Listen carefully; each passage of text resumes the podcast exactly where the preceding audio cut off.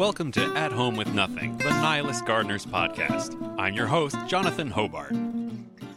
Well, folks, winter is coming, that special time of year when the northern hemisphere of this meaningless mudball relinquishes itself to the cold grasp of death.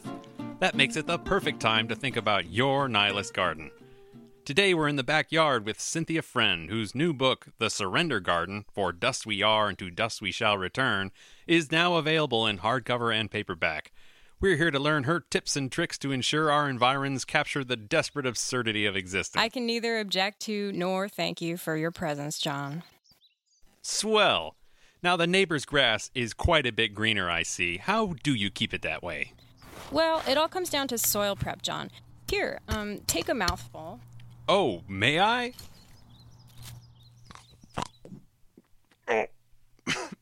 that is that is salty. Exactly. That's actually very perceptive.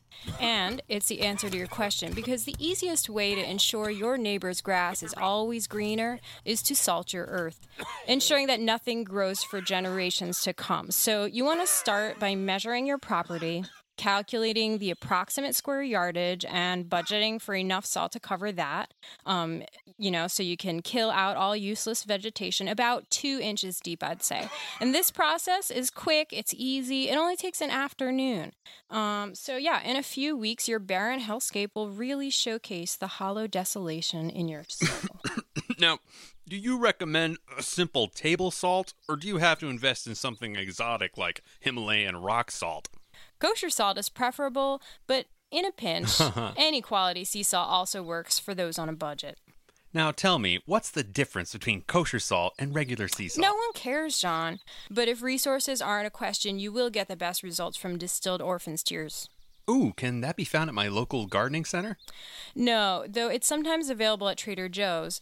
Uh, really, for the volume we'll need, it's cheaper to just make your own. Salt?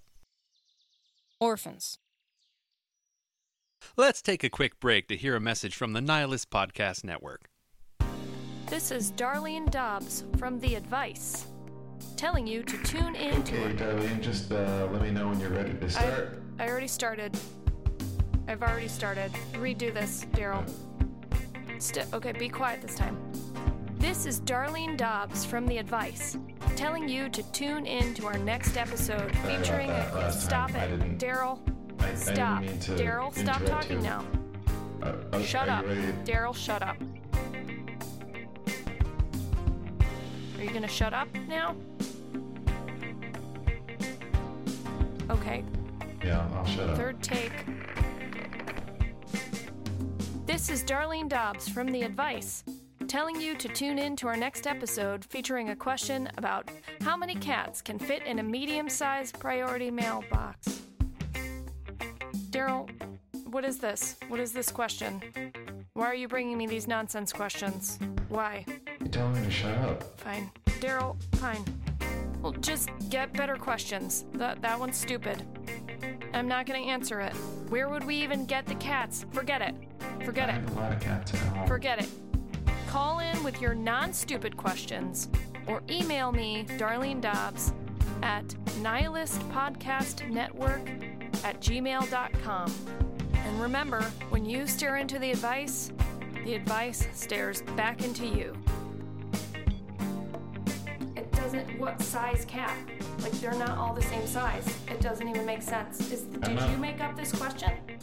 This is a terrible question. We're gonna have sure to cut this entire thing.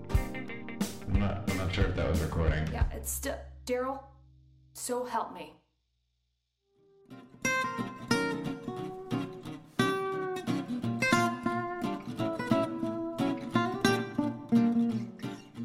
And we're back with Cynthia Friend, Nihilist Gardner. Let's take a Twitter question from one of our listeners. Miso Ennui83 from Spokane asks, What should I do about white mold on my summer squash? Hashtag squash goals. You should just give up. The squash has already accepted its inevitable demise. You're hopeless. That was a stupid question. Yes, fostering hope is shameful. Shame on you. Here's a mail in question from Miss Wilkerson's fourth grade class. Our school has a bird feeder. We like to see all the different birds come and go. Do you have a bird feeder? it's written in crayon, stupid brats. Yes. Most people make their bird feeders squirrel proof, and I also make mine bird proof. And that way, you only have to fill it once. Ingenious.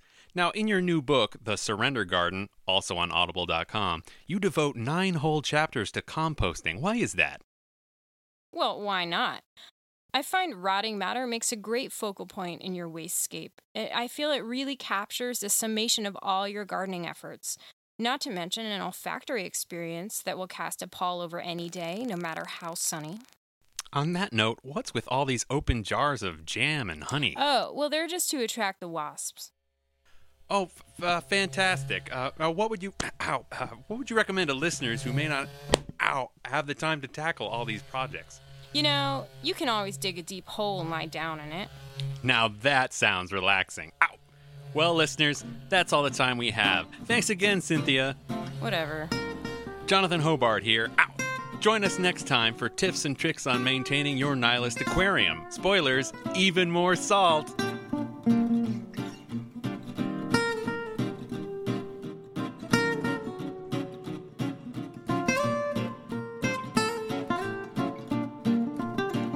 At Home with Nothing, the Nihilist Gardeners Podcast is a production of the Nihilist Podcast Network.